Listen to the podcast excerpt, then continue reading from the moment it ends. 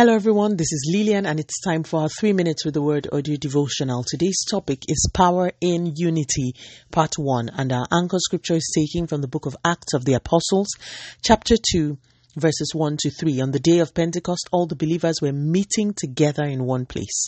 Suddenly there was a sound from heaven like the roaring of a mighty windstorm, and it filled the house where they were sitting. Then what looked like flames or tongues of fire appeared and settled on each one of them. Our anchor scripture describes the happenings on the day of Pentecost when the Holy Spirit fell on Jesus' disciples and friends, one hundred twenty of them. That day marked a turning point in the operation of the church, or should we say, that day marked the birth of the church.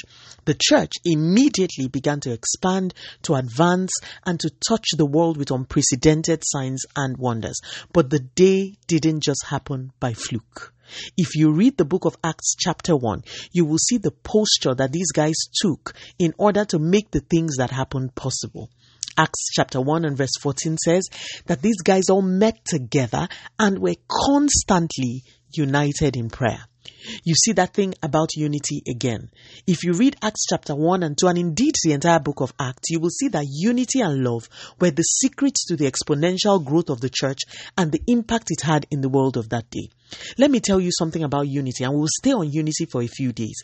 Every time you want to experience a divine intervention on the earth, if you can find out what heaven is saying or doing about a particular issue and replicate heaven's activities or speech or intention on the earth, that situation will change. Heaven is a place of unity. There is so much oneness in heaven. Everyone, everything, every activity is geared towards bringing God glory. So if on the earth we can gather and simulate this environment through unity of mind and purpose, we bring heaven down. The apostles, maybe initially out of fear for the Jews, came together, but they were wise. It may have been that their fear united them, but when they got together, the Bible says they were constantly united in prayer, not in gossip, not in tearing down others, not in arguing about doctrines and methods. They were united in prayer. They were united in their focus on God. They were united in mind. What was the result? The Holy Ghost descended mightily on them and empowered them to do exploits, a lot of which we no longer see in the church today. Let me show you about gathering in unity. Together, the apostles prayed. The fire of God fell, but look at our scripture. It fell and settled on each of them individually. Together in unity, they created the answer to their prayers, but God gave a unique individual expression to each one. Hear me and believe the Bible when I say there are things you can never receive until you are in unity with other believers. I speak with love to people People who out of hurt and disillusionment have stopped gathering with fellow believers. Please hear me. You can never attain to some spiritual blessings when you pray on your own. At Pentecost, everyone together generated the answer, but God uniquely separated each tongue of fire on a different person. When you gather in church or in your small fellowship group and you are worshiping in tandem, you have no idea what kind of power is released. I want you to please go to church or to fellowship or to your prayer group with this consciousness.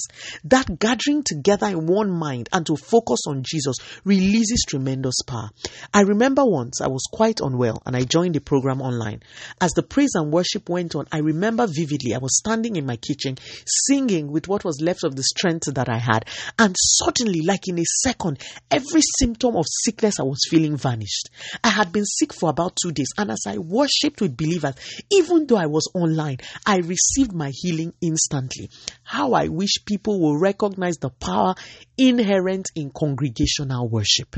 Let us pray. Father, in the name of Jesus, thank you so much for your word. Please continue to take all the glory, Almighty God. In Jesus' mighty name we have prayed. Speak to you again soon if you are blessed. Please drop me a line on audiodevotional at yahoo dot com or on our website at w w w dot three minutes audio devotional dot com.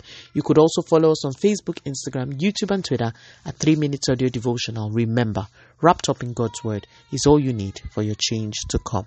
Love you and bye.